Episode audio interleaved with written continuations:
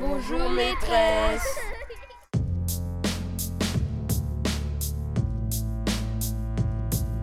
Le micro est dans la classe. Florence Sauvois.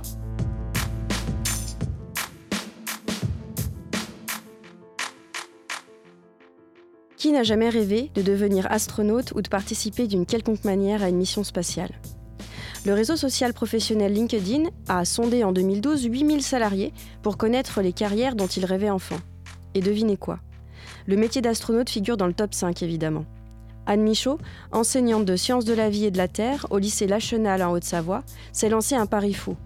Faire participer ses élèves à la mission spatiale Proxima, qui a quitté la Terre le 17 novembre 2016 avec à son bord le français Thomas Pesquet. Décollage parfaitement réussi hier soir sur la base de Baïkonour. À 21h20, la fiabilité de la fusée Soyouz s'est confirmée. Ces 310 tonnes se sont extraites de l'attraction terrestre. À la Cité de l'Espace de Toulouse, des centaines de spectateurs sont venus partager l'envol de Thomas Pesquet. On entend dans cet extrait du JT de France 2 la fusée Soyouz qui décolle. Mais elle décolle avec à son bord un petit bout du lycée Lachenal, une expérience scientifique baptisée Catalyst, conçue par les élèves d'Anne Michaud. Au cours de trois années, les élèves ont collaboré avec l'ESA, l'Agence spatiale européenne, et aussi avec le CNES, le Centre national d'études spatiales, pour concevoir leur expérimentation. C'est après de multiples rebondissements, quelques frustrations et beaucoup de remises en question que le groupe d'élèves et d'enseignants est parvenu à créer une expérience sélectionnée par le CNES pour embarquer à bord de la mission Proxima.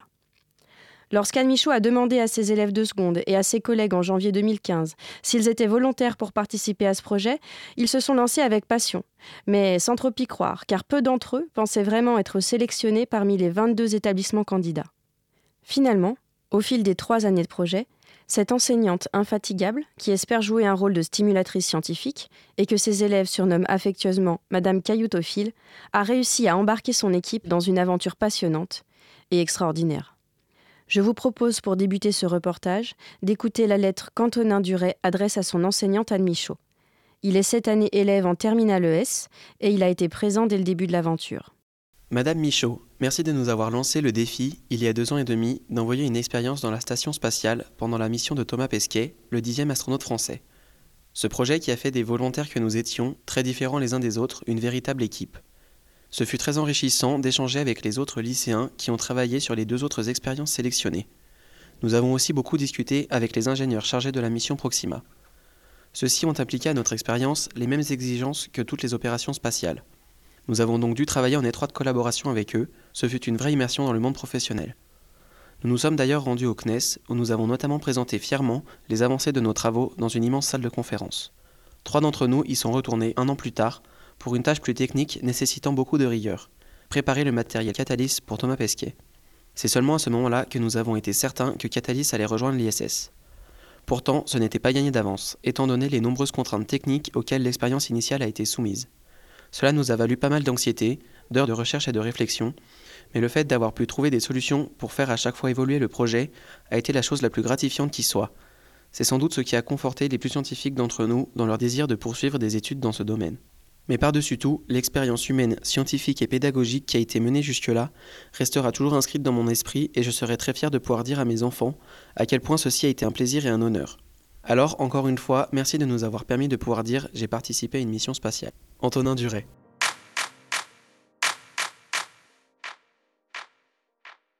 Thomas Pesquet a décollé le jeudi 17 novembre 2016 à 21h20 du Kazakhstan, à bord de la fusée Soyouz.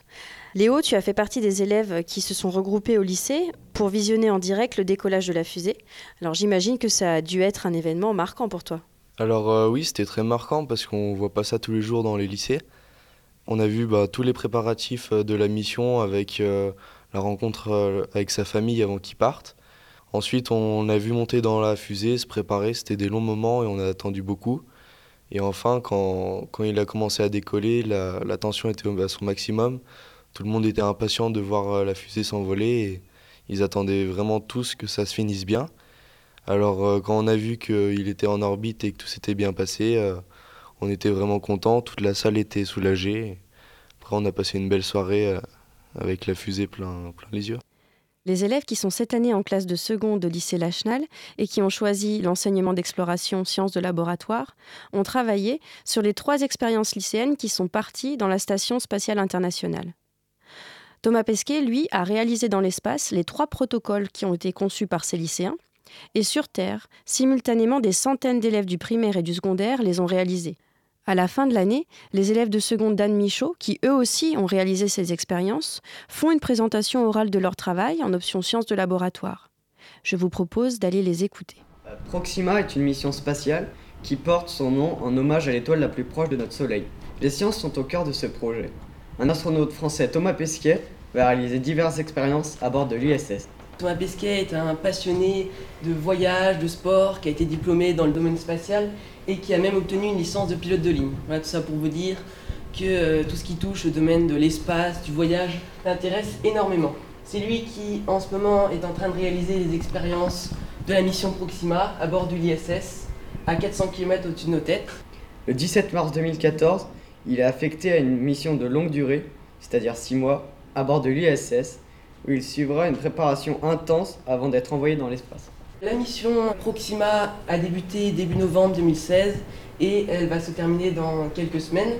Cette mission a été créée dans un but de faire des avancées euh, scientifiques dans divers domaines, comme par exemple euh, dans le domaine de la médecine avec l'expérience ECO, comme par exemple dans le domaine euh, de l'hygiène avec l'expérience Matisse, et surtout ça a été créé dans un but d'améliorer les conditions de vie à bord de Bonjour Anne Michaud.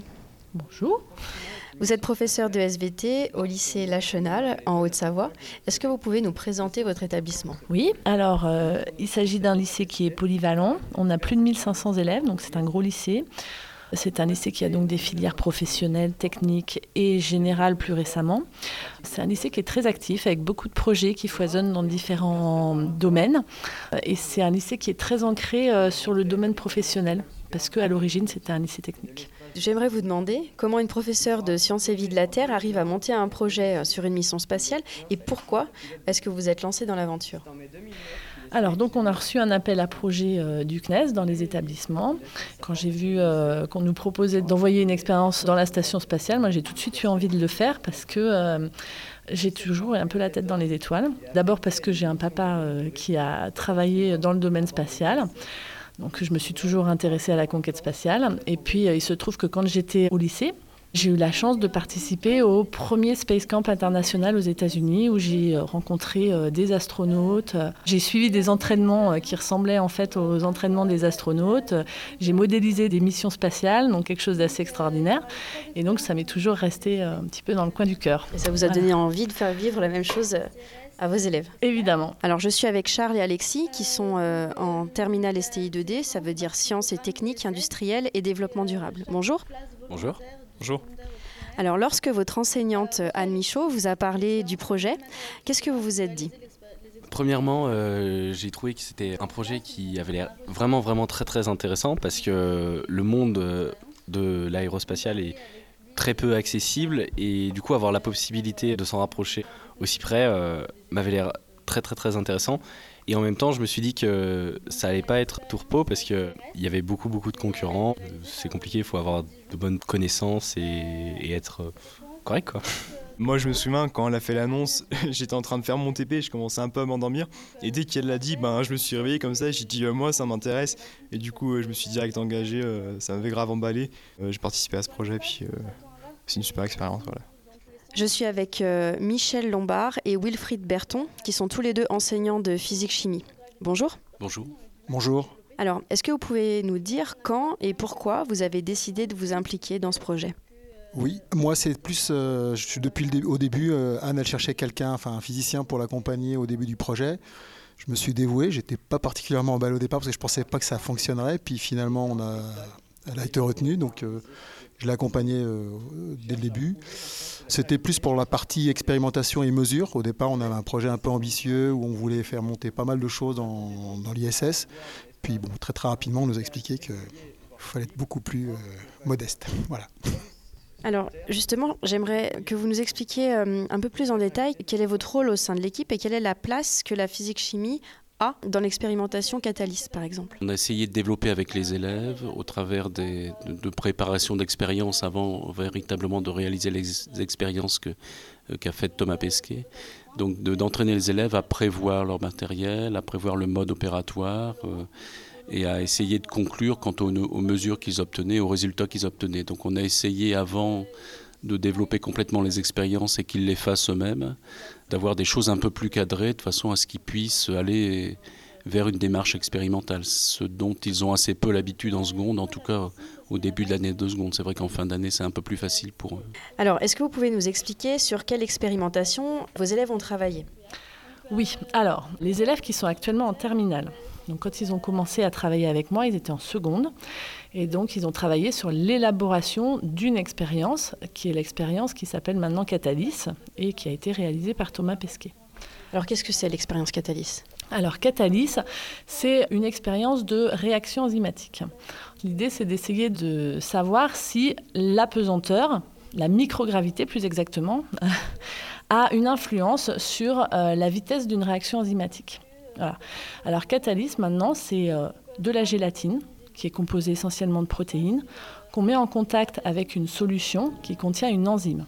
Une enzyme, c'est une substance qu'on trouve notamment dans notre corps, dans notre estomac, et qui va servir à digérer nos aliments, donc à les découper en petits morceaux. Donc là, la gélatine, en contact avec euh, cette enzyme, va être digérée en petits morceaux, elle va redevenir soluble. Et il s'agissait donc de mesurer en fait la quantité de gélatine digérée l'espace et de la comparer avec la quantité de gélatine digérée au sol. Et on peut voir dans ce montage qu'il y a deux seringues, une avec la gélatine, l'autre avec la pepsine diluée dans du Sprite parce qu'il faut un milieu acide pour qu'elle puisse fonctionner. Et euh, dans ce montage-là, il y a euh, une seringue avec la gélatine vers le bas, une seringue avec la gélatine vers le haut. Et après quelques jours euh, d'attente, on peut observer que la gélatine vers le bas était mieux digérée que la gélatine qui était en haut. Et on suppose donc que c'est la gravité qui influe sur la réaction enzymatique et qui fait que les enzymes dans les liquides vont vers le bas et vont mieux digérer la gélatine. Mais euh, dans l'espace, euh, bah, ça a peu été concluant parce qu'il n'y a pas de colorant, on voit pas le colorant. Donc soit il n'a pas été mis dès le début le colorant, ou soit c'est euh, les radiations de l'espace qui a modifié euh, le colorant et qui l'a fait disparaître, on ne sait pas comment. Mais il n'y a pas d'autre hypothèse. Euh. Du coup, il n'y a pas vraiment de conclusion, on ne peut pas finir notre expérience. Et pour notre expérience Catalyst, on est effectivement déçu parce qu'on n'a pu analyser aucun résultat.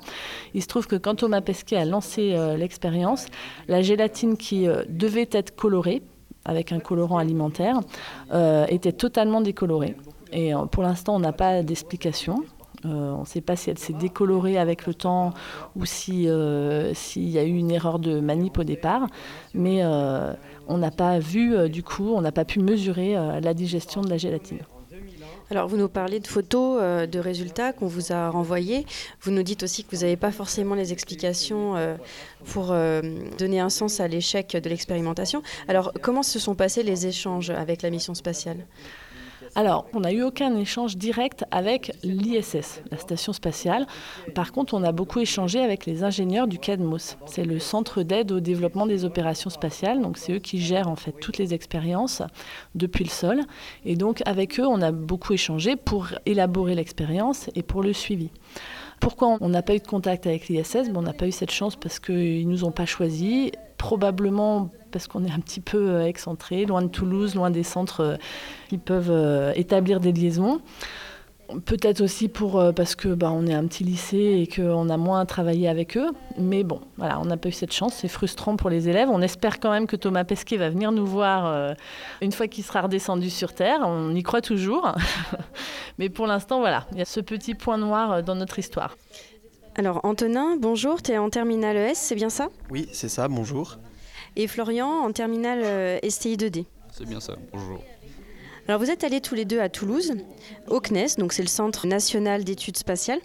Et hum, vous avez là-bas mis en place l'expérimentation Catalyst. Alors est-ce que vous pouvez nous expliquer ce que vous avez fait et comment ça s'est passé? Donc euh, moi je suis allé que la première fois euh, à Toulouse, donc au total on y allait deux fois. La première fois, on allait faire la conférence avec tous les autres établissements pour présenter nos projets, pour connaître en fait les, projets des, autres lycées.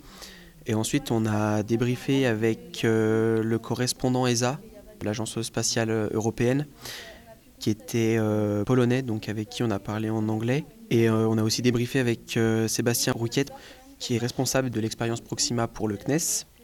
Au-delà de ça, on a aussi visité le CADMOS, donc c'est là où ils contrôlent toutes les expériences qui se font en orbite. Et euh, on a visité la Cité de l'Espace ainsi que le, musée Airbus. Après, pour ce qui est de la préparation du kit euh, de l'expérience, c'est Florian qui va en parler.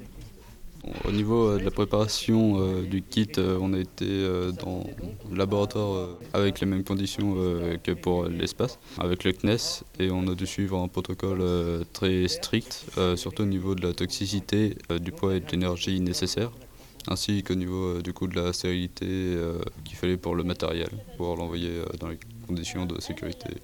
Alors, quelles ont été les difficultés que vous avez rencontrées au cours de ce projet? J'imagine que pour travailler euh, avec une mission spatiale, il doit y avoir un cahier des charges vraiment très strict. Comment ça s'est passé? Bah, Effectivement, il y a un cahier des charges très très strict et en plus, euh, on ne se rend pas tellement compte de comment vivre là-haut à l'ISS. Hein. Ça se passe vraiment pas du tout comme sur Terre.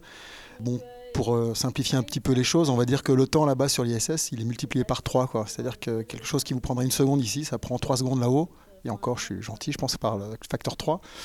Donc ce qui fait qu'on euh, était limité au niveau temps et limité aussi au niveau euh, poids pour, euh, à embarquer pour faire monter sur l'ISS. Mais donc on avait en gros 2 kilos de matériel et 2 heures de temps pour toutes les expériences françaises qui montaient. Donc nos 5 expériences lycéennes, plus les expériences aussi qui sont d'autres écoles un peu plus hautes, de niveau plus élevé. Voilà, donc euh, les difficultés sont là. On est parti, nous, on a, été sélectionné sur une expérience où on avait une boîte, plein de mesures, euh, température, pression, volume de dioxygène. On, cherchait un petit peu tout ça. Et puis euh, à la première réunion, on nous a expliqué que bah, ça, ça ne sera pas possible, ça, ça ne sera pas possible, ça, ne sera pas possible. Donc au final, il fallait qu'on enlève tous nos capteurs et qu'on repense une expérience orientée sur le même esprit, mais sans capteurs. Là, c'est Anne qui a eu l'idée, euh, qui a eu la bonne idée de se retourner. On a eu plusieurs fois, le projet a évolué euh, vraiment euh, au fur et à mesure des rencontres avec les gens du CNES. Quoi. À chaque fois euh, qu'on revenait en corrigeant une première erreur, ben, on nous disait ben non, mais là ça, ça va pas, il faut trouver encore autre chose. Donc voilà. Donc c'est un peu compliqué.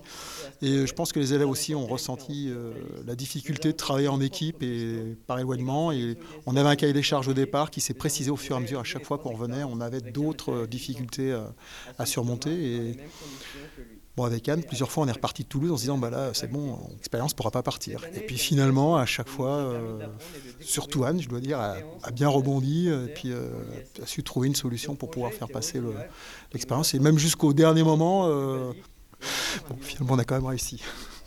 Alors Gabriel, Léo et Lauriane, lors de la conception de l'expérience Catalyst, euh, l'ESA, c'est-à-dire en fait l'Agence spatiale européenne, vous a à plusieurs reprises demandé de modifier le protocole. Alors pourquoi et euh, comment est-ce que vous avez réussi à vous adapter? Alors euh, pourquoi? Parce qu'au début on avait une sonde et c'était beaucoup trop lourd, ça demandait beaucoup trop d'énergie pour l'ESA et il fallait que la sonde soit homologuée.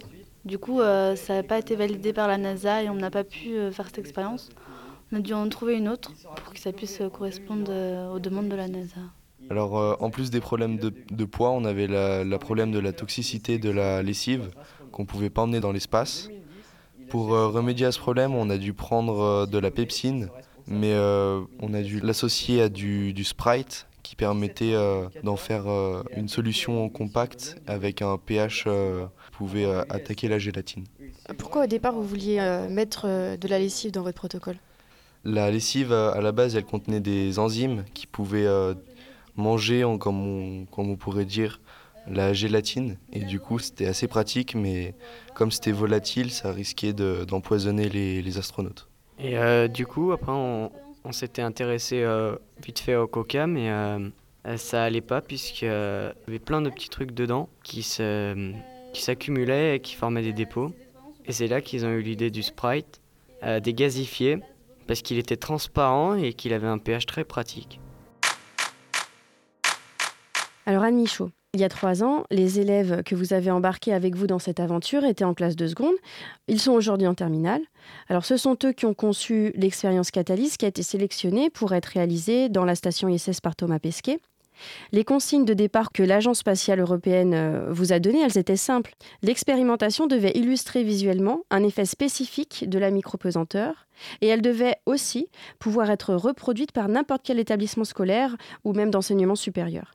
Alors pour tout dire, il y a deux autres expériences qui ont été choisies pour être réalisées dans l'ISS. Elles ont elles aussi, comme Catalyst, été produites en série dans un kit qui a été distribué à tous les établissements volontaires pour être réalisé sur Terre en même temps que Thomas Pesquet. Alors, Anne Michaud, est-ce que vous pouvez nous présenter ces deux autres expériences que vos élèves de seconde ont exécutées cette année en enseignement d'exploration? Alors, on était cinq établissements en tout euh, à participer à, cette mission. Les deux autres expériences, c'est une expérience sur la croissance cristalline qui s'appelle Cristal. Donc il s'agissait euh, simplement de faire pousser un cristal et de comparer la façon dont le cristal se développait en microgravité et au sol. Pour la dernière expérience, qui a été euh, gérée par trois établissements scolaires, elle s'appelle CERES et c'est une expérience qui porte sur la germination des graines. Donc là, l'objectif était de voir si la micropesanteur avait une influence sur le développement des racines et plus exactement sur le sens de développement des racines, puisque euh, on a tendance à penser que quand on est au sol, les racines, elles sont attirées par la gravité et elles poussent vers le sol. Donc euh, sur la terre, on sait que les plantes, enfin les racines sont attirées vers la terre, donc vers le sol. Donc dans l'espace, on s'attend à voir que les racines poussent dans tous les sens parce qu'il n'y a pas de gravité. Et donc euh, on a pu constater que dans sans microgravité, les racines ont eu du mal à se développer. Mais on a pu voir quand même qu'elles partaient dans tous les sens, donc l'hypothèse que euh, la gravité joue un rôle sur euh, la germination des plantes est, est conclue, les racines poussent bien dans tous les sens. Alors l'expérience cristal. L'expérience cristal, élaborée par un lycée situé près de Toulouse, cherche à prouver l'influence de la gravité sur la croissance des cristaux. Cela expliquerait ses formes variées et irrégulières. On s'attendait donc à voir dans l'espace un cristal régulier, voire cubique, or ce n'est pas le cas. Comme sur Terre, le cristal est irrégulier et de forme variée. Donc la gravité ne joue pas de rôle sur la croissance des cristaux. En termes de pédagogie, est-ce que vous pouvez nous dire quelles compétences vous avez visées en mettant en place ce projet? Au début, effectivement, ce que j'ai demandé aux élèves, c'est d'avoir de la curiosité, d'avoir de la persévérance, puisque je leur ai demandé de s'engager pour trois ans. Et puis euh, après, l'idée, c'était de faire des recherches pour trouver une expérience, pour euh, imaginer comment on allait pouvoir la réaliser. Donc il fallait qu'ils soient curieux, qu'ils aient envie de faire des recherches et qu'ils aient envie de s'investir tous les mercredis après-midi. puis après, on a développé euh, plein de choses. Il a fallu qu'ils soient rigoureux scientifiquement, il a fallu qu'ils travaillent leur communication à l'écrit comme à l'oral, il a fallu qu'ils soient des élèves polyvalents, parce qu'il y a aussi tout le côté technique. Voilà. Alors Charles, Michael, ça fait maintenant trois ans que vous travaillez sur le projet. Est-ce que vous pouvez me dire quelles compétences vous pensez avoir acquis pendant ces trois années? On a acquis beaucoup d'expérience dans tout ce qui est euh, parler à l'oral, se présenter devant un groupe et surtout devant des scientifiques, parce que du coup on a dû faire euh, plein d'euros pour promouvoir notre projet. Donc euh, ça, c'était très très très compliqué au début parce que très intimidant euh, dû au fait que bah, on était à l'ESA, on était au CNES, donc euh, très très très intimidant. On a aussi acquis de l'expérience dans tout le domaine scientifique et dans la réalisation de gros projets parce que trois ans n'empêche c'est long et du coup il faut réussir à garder le rythme et à continuer à travailler tout au long de ces trois ans. aussi les compétences c'est savoir travailler en groupe, savoir apprécier les autres, etc. Même si on n'a pas forcément, on n'est pas forcément dans la même filière, on n'apprend pas les mêmes choses, mais on est tous là pour euh, une seule et même chose. Donc ça rapproche aussi les gens et surtout euh, ça nous apporte euh, pas mal de notions dans le domaine de l'astronomie. Savoir un petit peu comment ça se passe là-bas, qu'est-ce qu'ils font, quel est le travail fourni, comment ça se déroule en fait, une mission spatiale. Et c'est aussi gérer le stress pas mal, parce que se dire mince, on ne sait pas si notre projet va aboutir, si ça va être accepté. Ensuite, le stress devant les présentations devant le domaine scientifique, etc. C'était fallait apprendre à gérer tout ça. Puis après aussi, les plus grosses compétences à avoir, c'est pas de prendre la grosse tête surtout, peut-être aussi. Qu'est-ce qui vous a le plus plu dans ce projet? Ce qui m'a marqué le plus euh, dans ce projet, c'est le fait qu'on a pu se rapprocher à ce point du domaine spatial.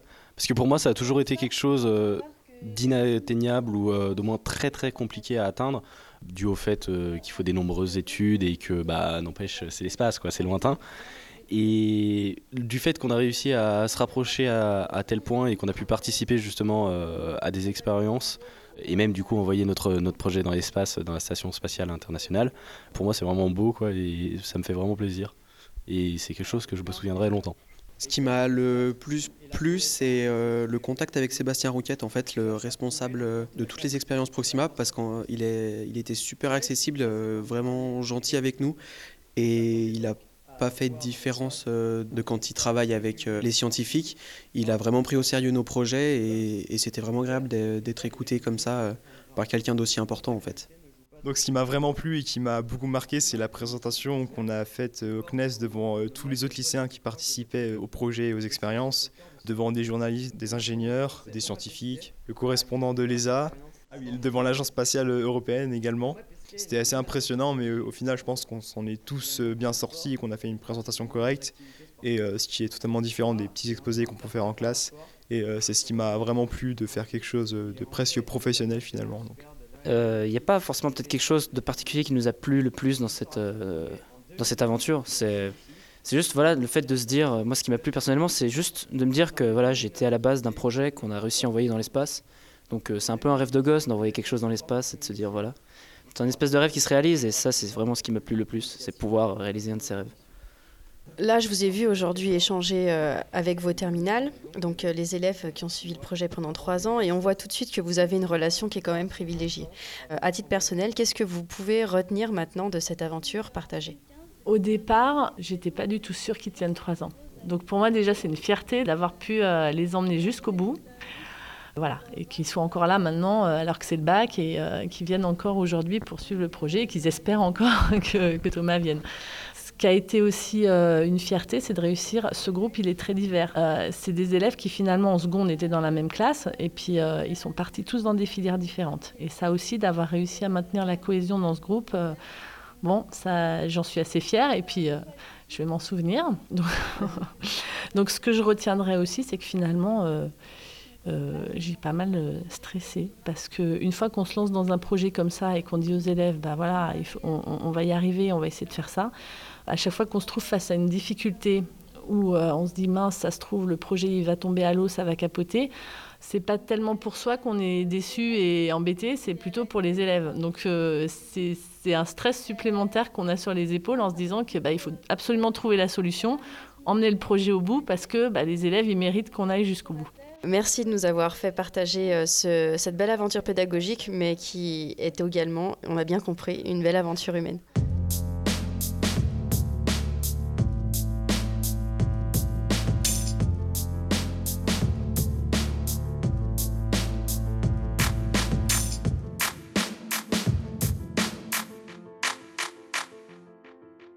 En menant ce projet, les enseignants ont eu pour objectif de faire pratiquer la démarche d'investigation à leurs élèves. Il s'agit d'une méthodologie particulière, comme on peut le lire dans l'ouvrage sur la démarche expérimentale, intitulé Activités scientifiques et technologiques, mené par le groupe national Classe Relais. On nous y explique qu'en pratiquant une démarche d'investigation, on observe le réel. On se pose des questions à propos d'un phénomène, on formule ensuite une hypothèse pour l'expliquer, et on déduit si possible toutes les conséquences logiques on conçoit et on met au point toutes les expériences possibles permettant de vérifier cette hypothèse et ses conséquences. Si une seule expérience contredit l'hypothèse ou une de ses conséquences, on ne peut pas formuler de règle générale. Si toutes les expériences confirment l'hypothèse et ses conséquences, on peut formuler une règle générale appelée loi, qui sera valide jusqu'au bout où quelqu'un éventuellement démontrera qu'elle ne l'est plus. Dans le cadre de l'expérimentation Catalyst, les élèves du lycée Lachenal sont partis d'une question ouverte, dont ils ne connaissaient pas la réponse. Ils ont construit du sens à partir de leurs recherches et de leur expérimentation ancrée dans le réel. Ils ont également dû intégrer un certain nombre de contraintes pour l'élaboration du protocole, contraintes imposées par l'Agence spatiale européenne et le Centre national d'études spatiales. Dans un rapport d'enquête sur la démarche d'investigation publié par l'IFE en 2011, coordonné par Réjeanne Monod, Ansaldi et Michel Prieur, on peut voir que la démarche d'investigation met l'accent sur le questionnement et le fait que l'élève construise ses connaissances. Il s'agit donc de laisser plus d'autonomie aux élèves en proposant des tâches plus ouvertes et des activités plus complexes. Pour autant, dans le rapport PISA 2015, l'OCDE met en garde contre une utilisation systématique de la démarche d'investigation. Apparemment, une exposition plus importante à l'enseignement fondé sur une démarche d'investigation est corrélée à de moins bons résultats des élèves en sciences dans 56 pays. Si ces informations vous interpellent, vous pouvez trouver un article complet publié le 28 mars 2017 sur le site du Café Pédagogique. Voilà, le micro est dans la classe, c'est terminé, et cette émission se termine comme elle a débuté, par une lettre. Chers auditeurs, si vous avez envie de faire un clin d'œil à un enseignant que vous avez apprécié, qui vous a marqué, voire qui vous a fait rêver, surtout n'hésitez pas. Vous pouvez nous écrire à l'adresse suivante cadécole.ens-lyon.fr et nous lui transmettrons le message. Nous allons d'ailleurs nous quitter en écoutant la lettre de Pauline Gaillet sur un titre de Ragen Bonman, Human. Monsieur Chotan, et voilà, le temps qui passe, et des souvenirs de jeunesse pourtant bien là. J'ai toujours été plus attirée par les maths que par le français ou le latin, mais j'ai vraiment confirmé mon goût pour les chiffres et les calculs au lycée. Élève au lycée du Granier en Savoie de 1998 à 2001, j'ai eu la chance de vous avoir comme professeur de mathématiques en classe de seconde. Si je ne suis pas en thèse de maths appliquée ni même ingénieur généraliste aujourd'hui, vos cours m'ont marqué et ont tracé mon parcours pour le reste de ma vie professionnelle et personnelle. Des exercices réalistes, appliqués au quotidien, des échanges vrais et sincères entre un professeur et ses élèves. Voilà ce qui fait qu'aujourd'hui, après plus de 15 ans sur les bancs de l'école, j'avais envie de vous dire merci, monsieur Chotan.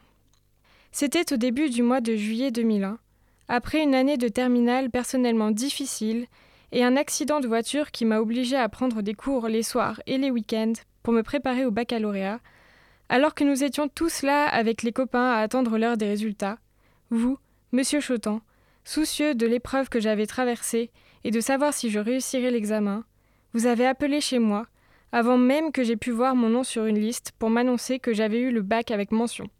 Alors merci, monsieur Chotan, pour ces souvenirs. Aujourd'hui, après avoir finalement retrouvé la voie des sciences de la Terre en ayant poursuivi un DUT agronomie, puis en école d'ingénieur en agriculture à Toulouse, j'ai rejoint mon père dans une entreprise familiale de production et de négoce de vin.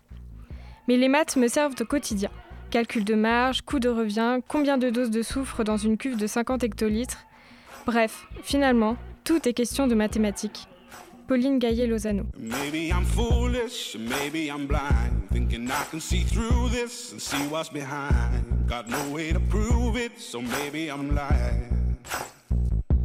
But I'm only human after all.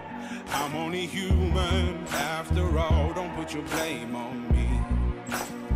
Don't put your blame on me.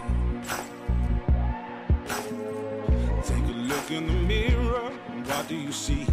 Do you see it clearer or are you deceived in what you believe? Cause I'm only human after all. And you're only human after all. Don't put the blame on me. Don't put your blame on me. Some people got the real problems. Some people love. Some people think I can solve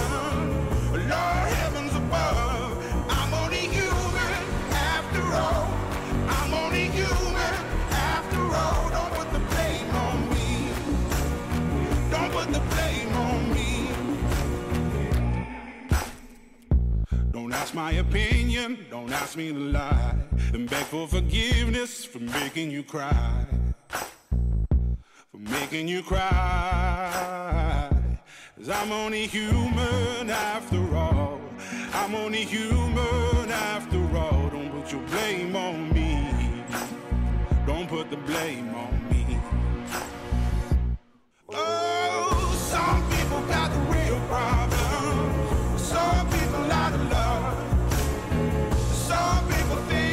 so